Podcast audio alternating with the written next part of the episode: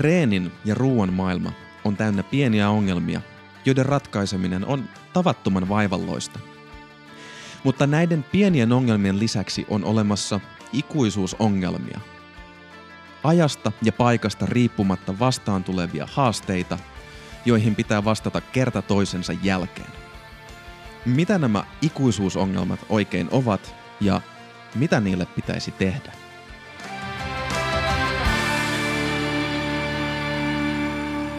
Tervetuloa Voimafilosofi-podcastin jakson numero 72 pariin. Minä olen Jonne Kytölä.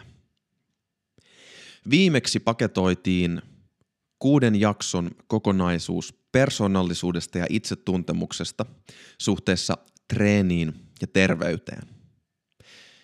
Sille aiheelle jätetään nyt hyvästit ja siirrytään ihan uusien kuvioiden pariin. Treenissä, ravinnossa, elämäntapamuutoksissa laajemminkin on lukematon määrä erilaisia pieniä ongelmia, joita voi tulla vastaan. Ja siinähän tulee ihan hulluksi, jos jokainen niistä ongelmista pitää aina ratkaista mahdollisimman maksimaalisella ja säntillisellä tavalla.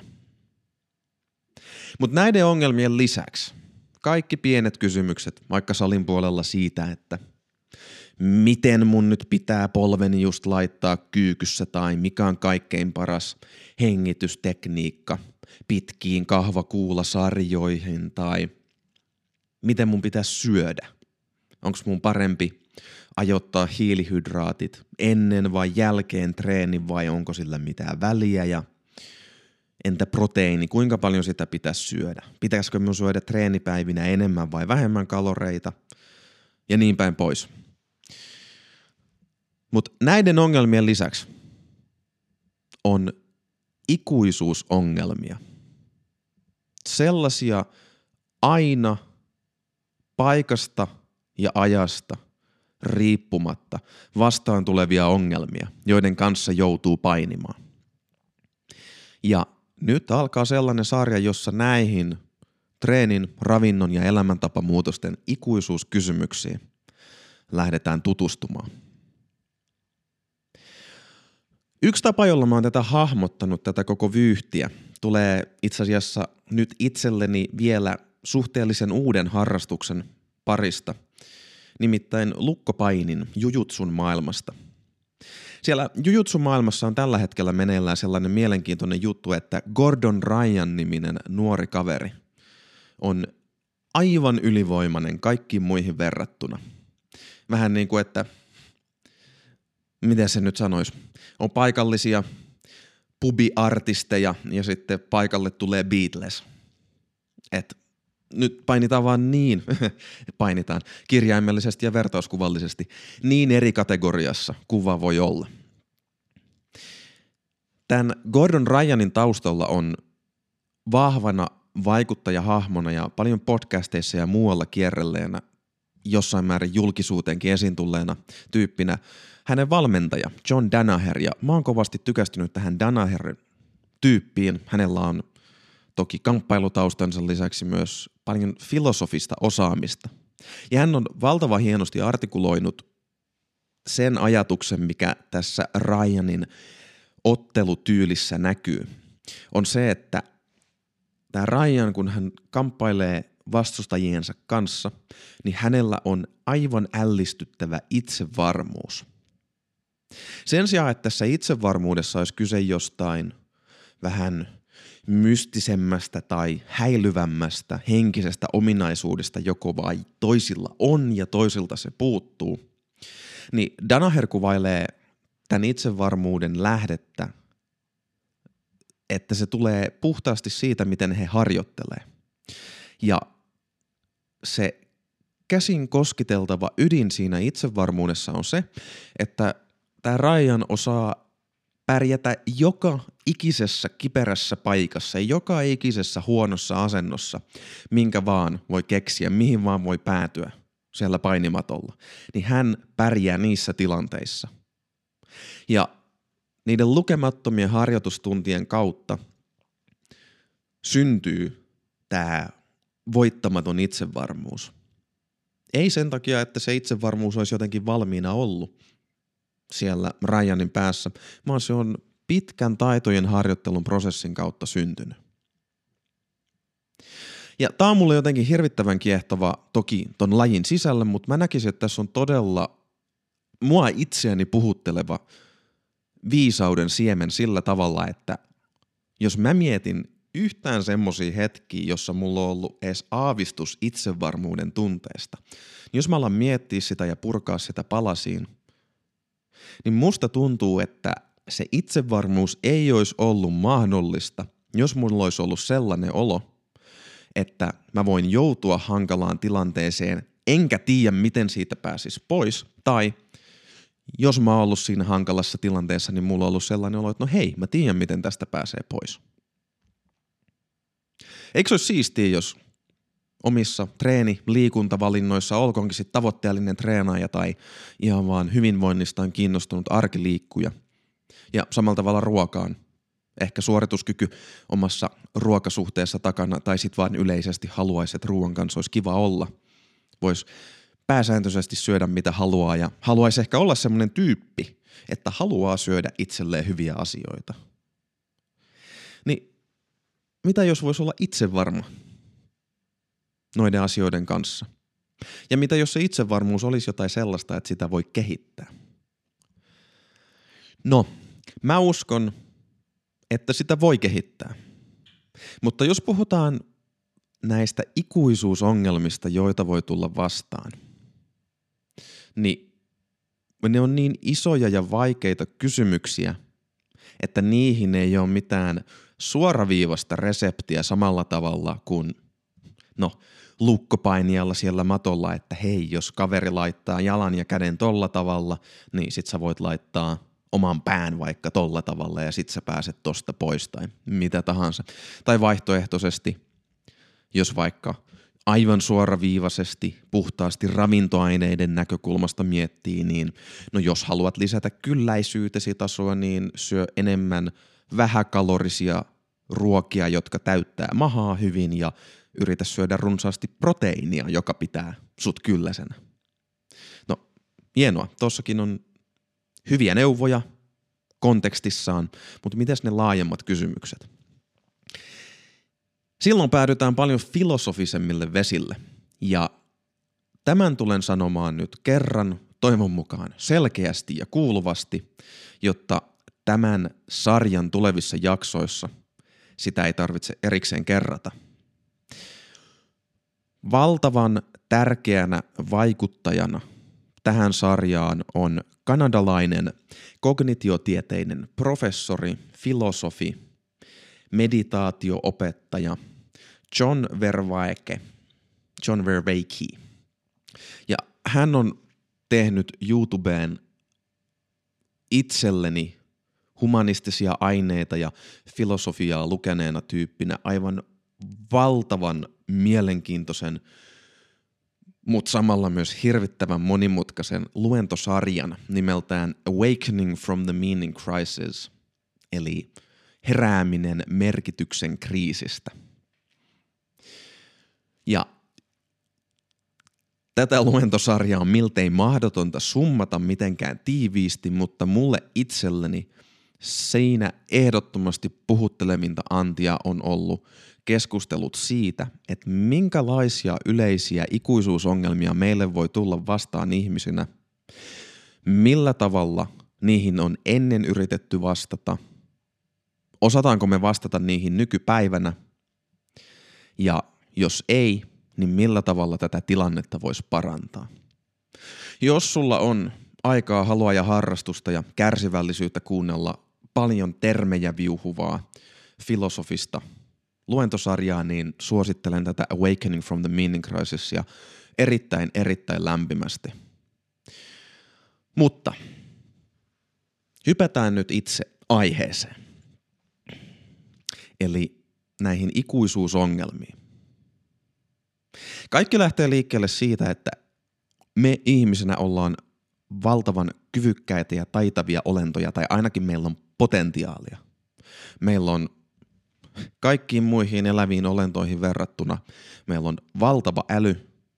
Me pystytään kehittämään meidän taitoja aivan ennen näkemättömillä tavoilla. Ja me kyetään ratkaisemaan semmoisia ongelmia, joita millään muulla elävällä oliolla ei ole mitään mahdollisuutta ratkaista.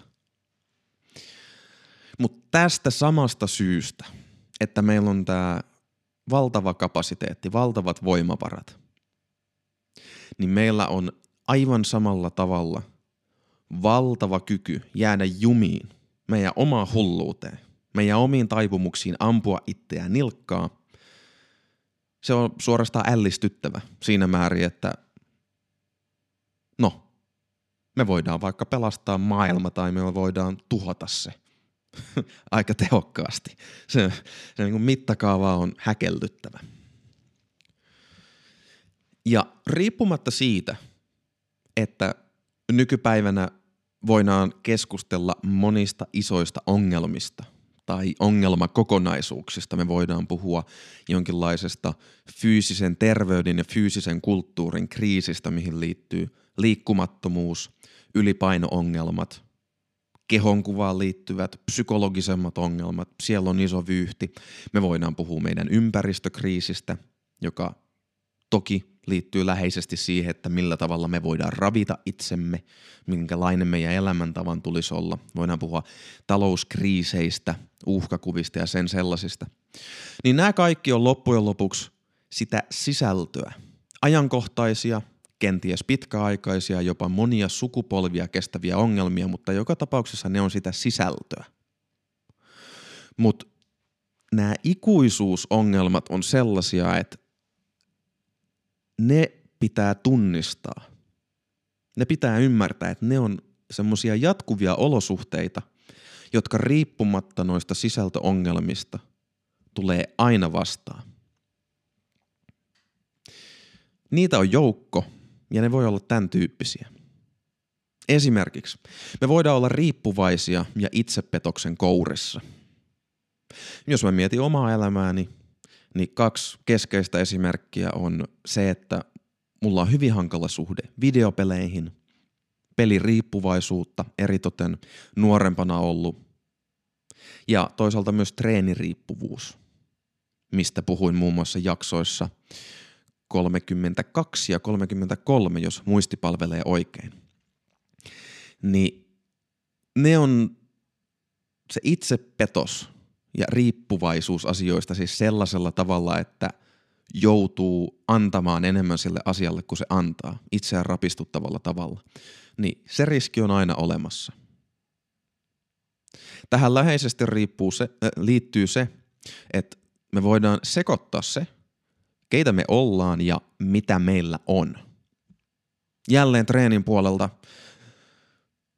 kymmenen vuotta voimanostoa harrastaneena ja sitä myötä koko kuntosalikulttuurista kiinnostuneena, lihaksen kasvattamisesta, kehokulttuurista, niin itse olen paininut niiden kysymysten kanssa ja varmasti hyvin moni muu painii niiden kysymysten kanssa, että no minkälainen kroppa mulla pitäisi olla, miltä mun pitäisi näyttää, miten mä saisin sellaisen kropan, jonka mä luulen, että mulla pitäisi olla, sen perusteella mitkä on kauneusihanteet tai standardit. Ja kun raaputtaa pintaa tosta kysymyksestä, niin sieltä paljastuu se, että no ei se ole se just se kroppa ja miltä se näyttää, vaan kysymys on siitä, että no mä haluaisin olla pidetty, mä haluaisin olla arvostettu, mä haluaisin, että mulla olisi statusta, kunnioitusta, muiden huomiota. Niin on hyvin helppo sekoittaa se, että no sit kun mä saan sen kropan, joka mulla on, niin siitä mä saan noita asioita. Tai sitten kun mä saan sen jonkun tittelin urheilijalle, se voi olla joku urheilusuoritus tai arvokisojen voitto, tai se voi ihan hyvin olla vaikkapa tutkinto tai auto. Eikö hieno auto ole aika klassikko? Et sit kun mä saan sen auton, niin se pelkästään sen omistamisen, se, että mulla on se jokin asia tai ominaisuus, niin sitten mä olen jotenkin ihmisenä, mä olen osallinen siitä. Mulla on hieno auto – niin sen takia mä olen kanssa itse hieno. No se on sekaannus. Me voidaan myös olla joko liian impulsiivisia tai vaihtoehtoisesti yliajattelevia. Esimerkiksi itse hankala suhde ruokaan aika usein. Liikaa herkuttelua. Pakkomielteistä jopa siihen pisteeseen asti, että saattaa herkutella itsensä pahoinvointiin. Se on impulsiivista. Ja toisaalta taas mä voin jäädä yhtä lailla jumiin se, se, että se impulsiivisuus on se toinen puoli siitä. Mä saatan päätyä tekemään jotain sellaista asiaa harkitsematta, mikä on mulle haitaksi. Ja toisaalta mä saatan päätyä harkitsemaan niin kauan, että se on mulle haitaksi, että mä en pane toimeksi silloin, kun pitäisi. Hyvänä esimerkkinä ohjelmien jatkuva ylimiettiminen, ylipohtiminen. Se, että onko tämä nyt optimaalinen juttu, onko tämä tapa, jolla mä yritän ratkaista tämän mun käsillä olevan ongelman, onko se, se tarpeeksi hyvä tapa? Pitäisikö mun kirjoittaa ensiksi vaikka joku essee aiheesta tai lukea pari kirjaa ennen kuin mä voin ratkaista tämän jutun, jonka ratkaisemiseen menisi murto-osa siitä ajasta, kun mulla menee siihen, että mä yritän miettiä, miten se ongelma ratkaistaisi. Hyvin lähellä tätä kysymystä, että reflektoinko mä liikaa asioita, pohdinko mä niitä liikaa vai onko mä liian impulsiivinen, on suhde omaan itseen siihen, että millä tavalla mä suhtaudun omaan itseeni, miten mä puhun itselleni. Olenko mä ahdistuksen ja sisäisen kritiikin orja? Muistan hyvin esimerkiksi joitakin vuosia sitten, kun aivan kelvottoman treenin päätteeksi mä olin uupunut, mä olin väsynyt, mä olin tunteikkaassa tilassa, käyttäydyin impulsiivisesti, mutta sen lisäksi mun päässä oli paljon negatiivisia ajatuksia ja sitten mä ajattelin, että no jotain on pakko saada irti tästä treenistä, joku voitto. Niin mä päätin sitten, että mä yritän tehdä ennätyspitkän kyykkysarjan sillä tavalla, että mulla on oma paino kuormattuna siihen tankoon. Se sarja meni aivan blörinäksi ja mä olin tavattoman pettynyt itteeni. Sätin itseäni ja mietin, että kaikki treenivuodet, kaikki ne treenivuodet, jotka mä oon treenannut, niin ne on valunut hukkaan. Aivan, aivan ajan hukkaan. Mä oon luuseri, mä oon typerä. No en tiedä olinko, en tiedä olenko. Mutta joka tapauksessa se sisäinen puhe ja ahdistus voi ohjata meitä aika rajuilla tavoilla. Sen lisäksi meillä on tietenkin suhde muihin ihmisiin. Me voidaan olla hyvin vieraantuneita muista ihmisistä, tuntea olomme ulkopuolisiksi. Ja myös aidosti olla ulkopuolisia. Omalla kohdalla koko oma kohta 11-vuotinen treeniura, niin se on toisaalta sisältänyt useampia ihmissuhteita, mutta sen pääpaino on aina ollut yksin treenaamisessa. Ja eritoten nyt, kun mä leipätyönäni sitten teen valmennuksia kuntosalin puolella ja ruokasuhteen muutokseen liittyviä valmennuksia, niin se on loppujen lopuksi aika yksinäistä työtä siinä mielessä, että vaikka mulla on asiakkaita ympärilläni, niin mä kuitenkin työskentelen yksin. Mä olen viime kädessä vastuussa itselleni, mulla ei ole työyhteisöä.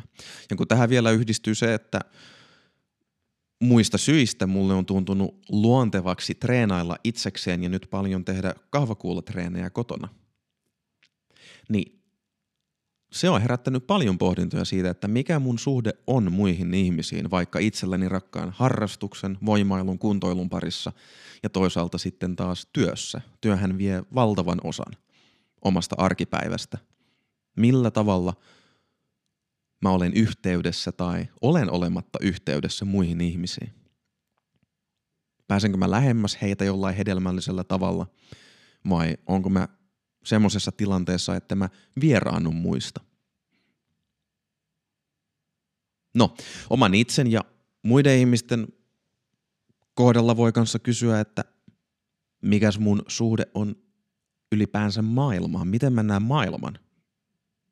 Näenkö mä sen kenties järjettömänä, absurdina paikkana, jos, ja jos mä oikeasti näen sen, ei siis sillä tavalla, että mä sanon jossain keskustelussa, että no kyllä se maailma on jotenkin hullu paikka, absurdi paikka, että eihän tässä ole mitään tolkkua. Mutta jos silti toimii ikään kuin siellä on tolkkua, niin ehkä voi kysyä itseltä, että uskooko todella, että maailma on absurdi paikka. Että siinä ei ole järkeä. Mutta semmoisissa hetkissä, kun huomaa, että nyt mä muuten oikeasti on jollain tavalla se hukassa semmoisella tavalla, että maailma oikeasti tuntuu jotenkin järjettömältä. Mä en tiedä, mitä pitäisi tehdä, enkä tiedä minkä takia. Niin tämä kysymys, niin kuin noin kaikki edellisetkin, voi iskeä milloin tahansa. Ja toki pahimmillaan se voi olla valtavan sisäisen kriisin paikka, mutta pienemmillä tavoilla. Voi tulla niitä hetkiä, että miksi mä treenaan? Miksi mä, jos on omistautunut urheilija, niin miksi mä teen tätä juttua? Mitä silloin väliä, jos mä voitan jonkun mitalin? Enkä mä edes varmaan voi voittaa, koska enhän mä edes ole niin taitava. Tai minkä takia mä yritän pitää itteni kunnossa. Mun työ on niin uuvuttavaa ja perheelämäkin on tällä hetkellä niin rankkaa, että mikä ei oikein palkitse, mikä ei tunnu miltään, niin what's the point?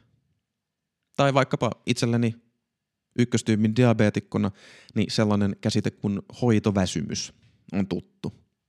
Joinain päivinä se on, että mä, mä, mä en pyytänyt tätä sairautta, mä, mä en jaksaisi hoitaa tätä, ja sieltä helposti kuoriutuu esiin se, että no minkä takia mä edes pidän siitä huolta, onko sillä nyt väliä? Eikö maailma loppujen lopuksi kuitenkin niin absurdi, että mitä väliä? Ja viimeisenä kaikki nämä kysymykset jollain tavalla tiivistyy siihen, että me ollaan monesti sellaisissa tilanteissa, että on aika epäselvää, pitäisikö meidän yrittää muuttua vai ei.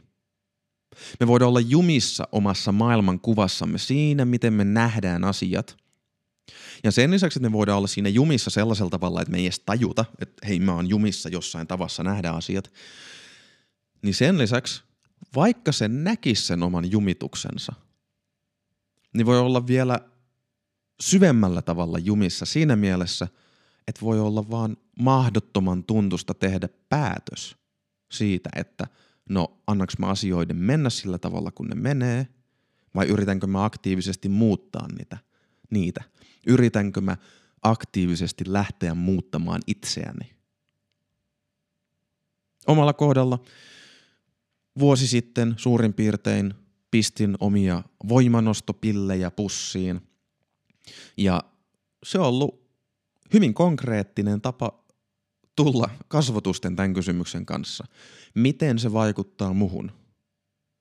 Miten se vaikuttaa mun terveyteen, että mä alan treenata eri tavalla? Miten se vaikuttaa mun valmentajuuteen, mun päivätyöhön? Millä tavalla se vaikuttaa, no vaikkapa tähän voimafilosofiprojektiin, siihen minkälaista materiaalia mä työta, tuotan someen ja miltä se näyttää muille ihmisille. Vaikeita muutoskysymyksiä. Ja eräs tuttava, hänkin ilmoitti tässä hiljattain julkisesti, hän on tehnyt Suomen ja Euroopan mittapuulla aika kattavan, pitkäkestoisen strongman, siis voimamies, vahva mies lajeissa kestäneen uran – hän sanoi, että hän pistää pillit pussiin nyt ja siitä hänen viestistään välittyi se tunne siitä, että jonkin uuden ja vaikean äärellä tässä on, kun jättää semmoisen vanhan tutun roolin pois, johon on oikein kasvanut sisään. Mitä sellaisessa pitää tehdä? Kannattaako se vanha rooli jättää pois? Onko nyt oikea hetki? Kukapa tietää? Niin nämä on niitä ikuisuusongelmia. Ja ei hätää, niitä ei tosiaankaan tarvinnut muistaa ulkoa. Tämä nyt alulle pantava sarja on sitä varten, että näistä ikuisuusongelmista otetaan jonkinlainen tolkku. Niihin tullaan paraama, palaamaan ja niiden parissa tullaan pyörimään. Hyvä tovi. Muistuttaisin tässä kohtaa, palauttaisin mieleen sen, että aikanaan jaksoissa 22-34 puhuttiin terveydestä, siitä miten terveyden eri osa-alueita voisi hahmottaa. Ja ihan sen sarjan päätteeksi se kiteytynyt ajatus, mikä kohosi esiin, oli se, että terveys on sitä, että asiat eivät ole hullusti. Ja tämä hulluuden ajatus, se, että asiat on jollain tavalla vinksallaan, niin se on noissa kaikissa ikuisuusongelmissa se asian ydin asiat on jollain tavalla hullusti, se on jonkinlaisesta harhaluulosta, jonkinlaisesta illuusiosta kyse.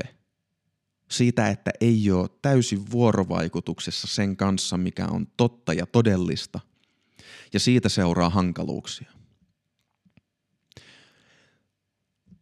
Nyt näiden ikuisuusongelmien ydin on siinä, että tossahan niitä listattiin aika iso joukko. Ja ongelma on se, että jos alkaa vain yhtä ratkaisemaan niistä, niin joku toinen niistä voi nostaa päätään. Eli kyseessä on vähän niin kuin muinaisten tarujen suuri peto hydra, monipäinen hydra, liskohirviö. Jos sieltä katkaisee yhden pään, niin pari uutta kasvaa tilalle. Joten se iso haaste, mikä tulee nyt vastaan, on se, että näitä ikuisuusongelmia ei voi ratkaista yksitellen, vaan on kehitettävä jonkinlainen strategia, jonkinlainen kyky vastata niihin semmoisella tavalla, että ei jää jumiin mihinkään yhteen niistä ja että ikään kuin jokainen näistä ongelmista saa jatkuvasti riittävän hyvän vastauksen – se on ikuisuusongelma, se ei mene ikinä pois, vaan jollain tavalla siihen pitää joka hetki vastata. Eri tilanteissa eri ikuisuusongelma nostaa päätään ja silloin siihen on parempi kiinnittää enemmän huomiota, mutta ei sellaisella tavalla, että kaikki muu lentää romukoppaan sen rinnalla. Ja tässä mielessä, kun puhutaan liikunnasta, ravinnosta, elämäntapamuutoksista ja siitä, että monestihan niiden takana on se ajatus, että haluaisi olla terve. Tai jos ei terveys ole se korkea prioriteetti, se tärkeä tavoite, niin haluaa esimerkiksi olla suorituskykyinen. Ja voi olla, että on valmis uhraamaan pitkäaikaisesta terveydestä jotain sen suorituskyvyn rinnalla, mutta luultavasti sitäkään ei halua tehdä semmoisella tavalla, että voi saavuttaa sen pienen suorituskyvyn huipun mutta saavuttaa sen jollain todella, todella epäkestävällä tavalla. Siten vaikka, että romuttaa mahdollisuudet olla vielä suorituskykyisempi myöhemmin. Joten lääke tähän hulluuteen, siihen, että ei ole suorassa selkeässä vuorovaikutuksessa sen kanssa, mikä on totta, sen kanssa, mikä on itselle hyväksi – niin se ei ole terveys, koska terveyshän on se lopputulos, kun mä teen ne asiat, mitkä on mulle hyväksi. Kun mä olen jotenkin fiksusti vuorovaikutuksessa mun liikuntaan, ruokaan, mun kehoon, niin sitten mä voin olla terveempi. Se prosessi sen sijaan, jolla sinne pääsee, niin mä ajattelisin, että se on se, mitä, mistä viisaudessa on kyse. Että viisaus – olisi kykyä nähdä niiden harhojen, niiden epätosien asioiden läpi, joiden kautta me itse sabotoidaan itseämme, jossa meidän potentiaali, meidän ällistyttävät kyvyt on huonosti suunnattuja tai jopa suoraan vahingollisia. Vähän niin kuin kuuluisa Westside Barbellin hiljattain edesmennyt valmentaja Louis Simmons, eli voimanoston yksi suurimmista, ja sanotaan voimailun yleensäkin, siis voimaharjoittelun maailman yksi suurimmista legendoista ikinä, niin hänellä on kätsy lausahdus.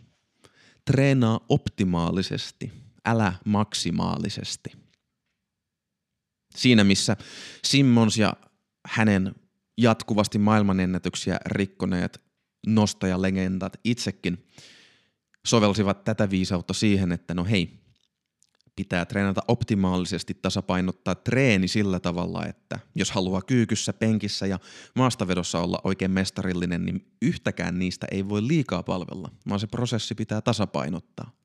Ja pitää tasapainottaa se, millä tavalla ottaa tehot irti omista luontaisista vahvuuksistaan ja millä tavalla taas panostaa omien heikkouksiensa kehittämiseen. Niin tämä on hyvin viisasta treenaamista. Mutta kun otetaan laajempi perspektiivi, niin eihän se riitä vaikka, että se treeni olisi viisasta, vaan pitää päästä vielä syvemmälle kysymyksiä siitä, että no miten se treeni istuu mun koko elämään, vaikka siihen koko terveyden ajatukseen. Ja miten se prosessi voi hoitua tasapainoisesti ja siten viisaasti. Eli mitkä on näiden ikuisuusongelmien vastakohdat? Miltä homma näyttää silloin, kun asiat menee aika viisaan oloisesti?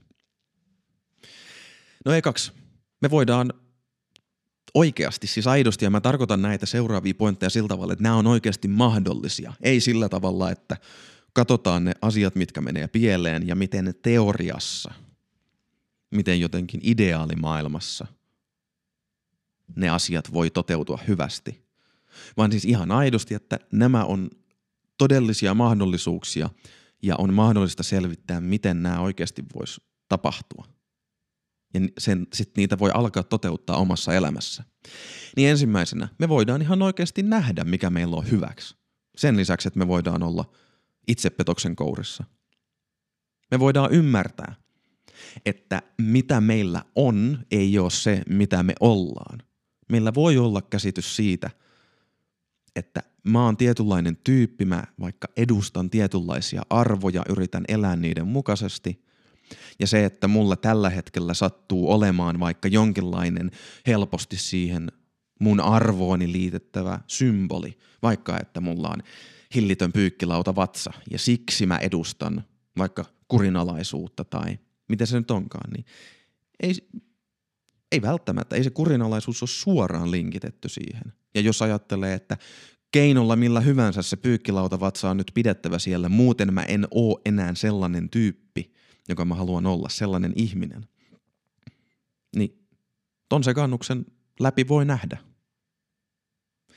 Ja sen sijaan, että me oltaisiin joko täysin impulsiivisia, omien halujemme ja tunteidemme orjia, tai jumissa liiassa itsereflektiossa, ainaisessa pohtimisessa, niin me voidaan olla päättäväisiä ja harkittuja samaan aikaan. Saada asioita fiksusti aikaiseksi silleen, että se on tehokas, hyvä prosessi, mutta kuitenkin joustaa sopivalla tavalla. Me voidaan myös kannustaa itseämme fiksusti. Meillä voi olla hyvä suhde itseemme.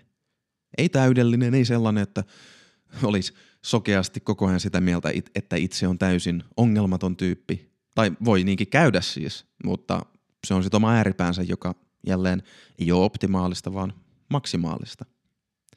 Niin me voidaan kannustaa itseämme fiksusti, rohkaista silloin, kun on tarpeen, ja me voidaan antaa kenties vähän aiheellinenkin lannistava kommentti itsellemme silloin, jos homma meinaa lähteä lapasesta. Ja tämän hyvän suhteen itseen, itseensä lisäksi meillä voi olla hyviä, aitoja yhteyksiä ihmisiin, jossa me molemmat kehitytään, opitaan itsestämme ja voidaan hyvin. Ja ehkä nykypäivänä voi olla aika hankala nähdä sitä tietyissä hetkissä, mutta me voidaan myös nähdä ja olla yhteydessä sellaiseen järjestykseen ja järkeen, mitä maailmassa myös on. Että sen sijaan, että me pidettäisiin maailmaa pohjimmiltaan ja jotenkin ainoastaan loppujen lopuksi järjettömänä absurdina paikkana, kaoottisena paikkana.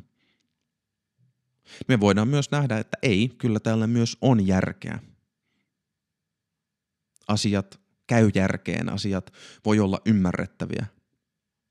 Ja silloin kun siihen järkeen ja ymmärrettävyyteen kannattaa tukeutua, niin me voidaan tukeutua siihen ja rakentaa fiksuja pitkäkestoisia asioita meidän elämään sen ehdoilla. Ja viimeisenä, kun kaikissa näissä on se kysymys siitä, että kantsiiksi nyt muuttua, pitääkö nyt muuttua, vai olisiko parempi pysyä vielä tässä, minkälainen on nyt. Niin meillä voi olla hyviä, perusteltuja, toimivia vastauksia tuohon kysymykseen. Nyt on aika päivittää omaa tapaa katsoa maailmaa, nyt on aika oppia jotain uutta.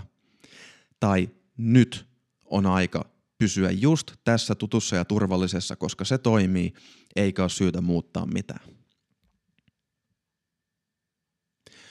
Mutta miten ihmeessä päästä siihen tilanteeseen, että noita asioita voisi jotenkin alkaa paremmin toteuttaa omassa elämässä – Miten ihmeessä päihittää se koko hydra, jotta ei päädy siihen tilanteeseen, että antaa oman ongelmanratkaisumiekkansa viuhua hillittömästi ja vaikka hydran päitä putoilee, niin seuraavaksi niitä on sata lisää.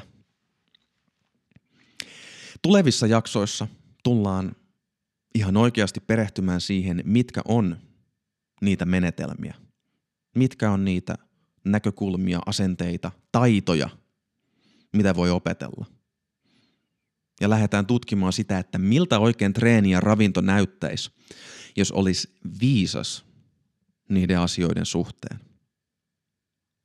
Ja tätä varten haluan mainita sen, että tämä voimafilosofi, ajatus on tässä voimakkaasti läsnä. Nimenomaan sillä tavalla, että mä näkisin, että mä, mä en itse ole voimafilosofi, vaikka puhunkin voimafilosofi nimisessä podcastissa, vaan ennemmin eritoten tuohon viimeiseen kysymykseen siitä, että milloin on aika muuttua, miltä tuntuu muuttua. En tiedä, pitäisikö, miltä se tuntuu se muutos. Ja jos mä muutun, niin enhän mä voi enää palata siihen entiseen. Niin tämä voimafilosofin hahmo on tapa tutkia sitä. Mitä jos mä olisin voimakas? Mitä jos mä olisin viisas? Miltä elämä sellaisena voisi näyttää? Niin se on yksi niistä elementeistä, yksi niistä tavoista, taidoista, joita voi kehittää. Erilaisten hahmojen, erilaisten roolien kautta asioiden pohtiminen. Miltä muutos voisi näyttää. Ja se tulee olemaan yksi juttu, mihin palataan.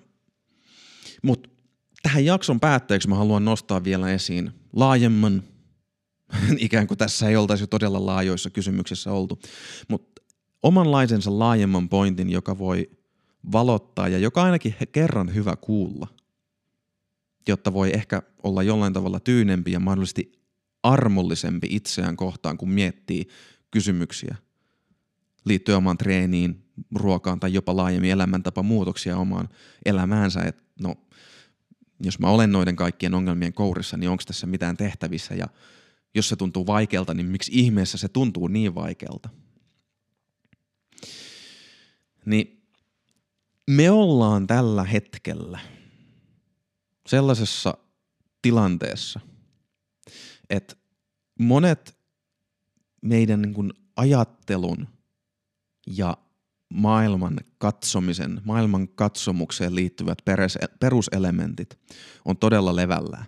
Ja nämä on sellaisia tekijöitä, että kun ne on levällään, niin nimenomaan noin ikuisuusongelmien – viheliäiset päät nostaa päätään todella voimakkaasti. Se on vähän niin kuin sillä tavalla, että on viisaat kolme vartijaa, mä sanon kohta mitkä ne kolme on. Ne on nyt uuvahtaneet ja väsähtäneet ja sen takia se hydra on päässyt ikuisuusongelminen oikein kunnolla revittelemään. Ja ne kolme asiaa on se, että silloin kun maailman kuva, se meidän tapa olla maailmassa ja toimia maailmassa toimii tosi hyvin, niin on kolme asiaa, jotka pelittää tosi hyvin. Ja ne on ekaksikin se, että asioissa tuntuu olevan jonkinlainen järki. Siis ylipäänsä se, että niitä voi ymmärtää. Sen lisäksi asioissa on merkitys. Ja tässä tapauksessa se tarkoittaa sitä, että siinä järkevässä kokonaisuudessa on jonkinlaisia hyviä asioita – joita voi tavoitella. Että on joku merkitys, on joku pointti. Ja nämä yhdistyy se, että asioissa on järki asioissa on merkitys. Ne yhdistyy siihen, että asioissa on tarkoitus. No mitä se tarkoittaa? Sitä, että sitä merkitystä kohti, sitä hyvää kohti, voi jollain tavalla pyrkiä, että on aidosti joku tapa päästä sinne. Eli on fiilis siitä, että hei, on on olemassa todellisia asioita. Ja siinä, niin siinä todellisten asioiden joukossa siellä on hyviä asioita, joita kohti voi pyrkiä. Ja sen lisäksi mä tiedän, mulla on tarkoitus. Mä tiedän, miten kohti niitä hyviä asioita voi pyrkiä. Ja tällä kohdalla, tällä kohdalla, kohdalla tässä kohdassa, tässä meidän vaiheessa, mikä on menossa yhteiskunnassa, maailmassa laajemmin, niin eikö nämä asiat ole aika levällään? Viimeiset 5-6 vuotta Ja omalla kohdalla, jos mietin vaikka jostain 2000-luvun alusta eteenpäin, niin tuntuu, että on jollain tavalla kasvanut maailmaan, jossa tuntuu elämän semmoisessa tilanteessa, että asioissa ei ole järkeä, asioissa ei ole merkitystä, asioilla ei ole tarkoitusta. Ne tuntuu siltä, että kanssa ihmiset kokee myös näin. Puhutaan fake newsista tai totuuden jälkeisestä maailmasta. Käsitys siitä, mikä on totta tai mihin voi uskoa, se on levällään. Ja se, että mikä on hyvää, no jokainen päättää itse. Meillä on, puhutaan siitä maailmankatsomusten ja arvojen supermarketista. Siitä puhuttiin jo lukiossa, että jokainen valikoi sieltä itselleen sopivan tavan elää, noin vaan. Mutta sekin on jollain tavalla semmoista kulutuskamaa, eikä siinä ole mitään suurempaa pointtia. Puhumattakaan siitä, että asioissa olisi joku tarkoitus, että se mitä mä just teen omassa elämässäni tai läheisteni kanssa tai työyhteisössä, että se olisi jollain tavalla sidottu johonkin laajempaan, isompaan tarkoitukseen ja se olisi sen takia mua sisäisesti motivoivaa, että mä oon osa sitä laajempaa prosessia, jossa minä oon yhteydessä itseeni, muihin ihmisiin ja maailmaan jollain hedelmällisellä tavalla. Niin en mä sano, että nämä on totaalisesti levällään, mutta aika levällään. Ja jos näin on, jos se perusfiilis, jos se ikään kuin perusilma, jota me hengitetään, sisältää tämmöisiä ajatuksia, tällaisia fiiliksiä ja sitä kautta ne ajatukset ja fiilikset myös vaikuttaa siihen, miten me toimitaan. Niin onko se nyt ihme, jos on vaikea jaksaa lähteä sinne lenkkipolulle? Onko se nyt ihme, jos on vaikea yrittää syödä fiksusti? Onko se vai, niin kuin, hyvänen aika? Onko se, onko se kummallista, jos elämäntapa muutos ei oikein ota tuulta siipiensä alle, jos tuntuu siltä, että en mä tiedä, mikä pointti tässä koko hemmetin touhussa on. No, ainakin omalla kohdalla mä huomaan, jos mä katson edes sitä omaa treeni- ja ruokasuhdetta, elämäntapamuutoksia, joita mä oon yrittänyt tai joissa mä oon onnistunut, niin kyllä niissä on omana, omana fiiliksenä, elementtinä taustalla on se jäytävä tunne siitä, että jo, joku tästä puuttuu, joku, joku merkitys, joku tarkoitus, joku järki.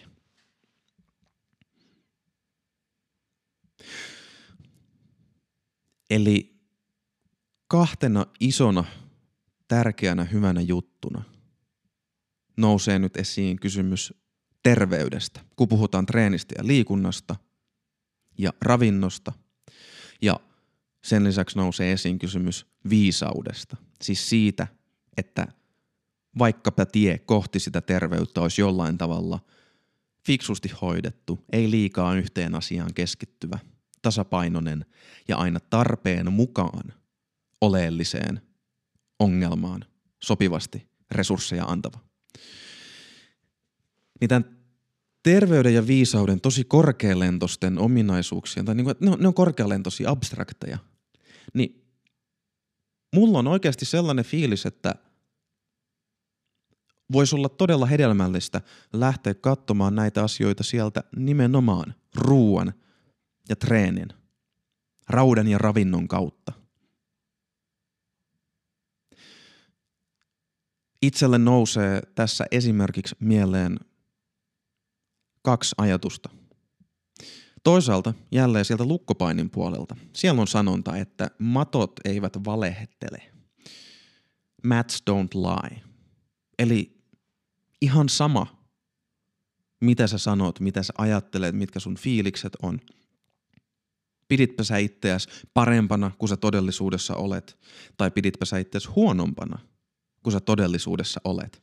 Niin viime kädessä, kun sä sitten menet sinne tatamille – kamppailemaan joko treenikaverin tai vastustajan, kisavastustajan kanssa, niin loppujen lopuksi se kertoo sen, kuinka hyvä sä olet, kuinka taitava sä olet. Ja samalla tavalla taas suuri populaarikulttuuri ja punkkariklassikko Henry Rollinshan on sanonut omasta punttien nostelustaan, että rauta ei ikinä valehtele. Sata kiloa on aina sata kiloa. Niin mä näkisin, että tässä liikunnan ja treenin ja toki myös sitten ravinnon kanssa siinä määrin, kun se liittyy omaan kehoon. Oma keho ei valehtele. Sen voi tulkita sen viestit väärin. Onko mä nälkäinen, onko mä kyllänen, onko mulla oikeasti semmoinen fiilis, että mä haluan syödä vai onko mulla esimerkiksi kurja olo ja siksi mä syön siihen kurjaan oloon. Niin rauta tai ne painimatot, siellä painiminen tai ruoka, se minkälaiseksi mun keho oikeasti muovautuu, niin siinä ei ole mitään epätodellista. Ne on niitä aitoja kontaktipisteitä, arjen kontaktipisteitä, paikkoja, joissa todellisuus vuotaa siihen omaan toisaalta harhaiseen illuusion kourissa olevaan käsitykseen maailmasta ja toisaalta jossain määrin totuuden kanssa ihan harmoniassa olevaan tapaan olla, niin ne on niitä paikkoja, joista se punkee esiin se, että mi, missä se on se totuus, missä se on se järki. Ja mä ajattelin, että siitä voisi ottaa selvää, että löytyisikö se merkitys ja tarkoitus. Löytyisikö se polku terveyteen ja se viisas tapa kulkea sitä polkua. Katsomalla tosi yksityiskohtaistenkin esimerkkien kautta sitä, että missä se totuus oikeasti tulee esiin treenissä ja ruokavaliossa. Ja tätä kautta, enhän mä sitä voi luvata, tulevat jaksot on vielä tekemättä. Mutta tätä kautta se oma fiilis on, tai ehkä enemmän oma kysymys, on se, että voisiko tätä kautta löytyä ne taidot, joita harjoittelemalla voisi päästä pois noista oikeasti ultimaalisesti vaikeimmista asennoista. Vaikeammista kuin se, jos on treenikaveri kuristaa sua painimatolla tai jos ruokavalion muutos on taas mennyt plörinäksi, niin näistä oikeasti vaikeista tilanteista, ikuisuusongelmien kourista, voisiko niistä päästä pois?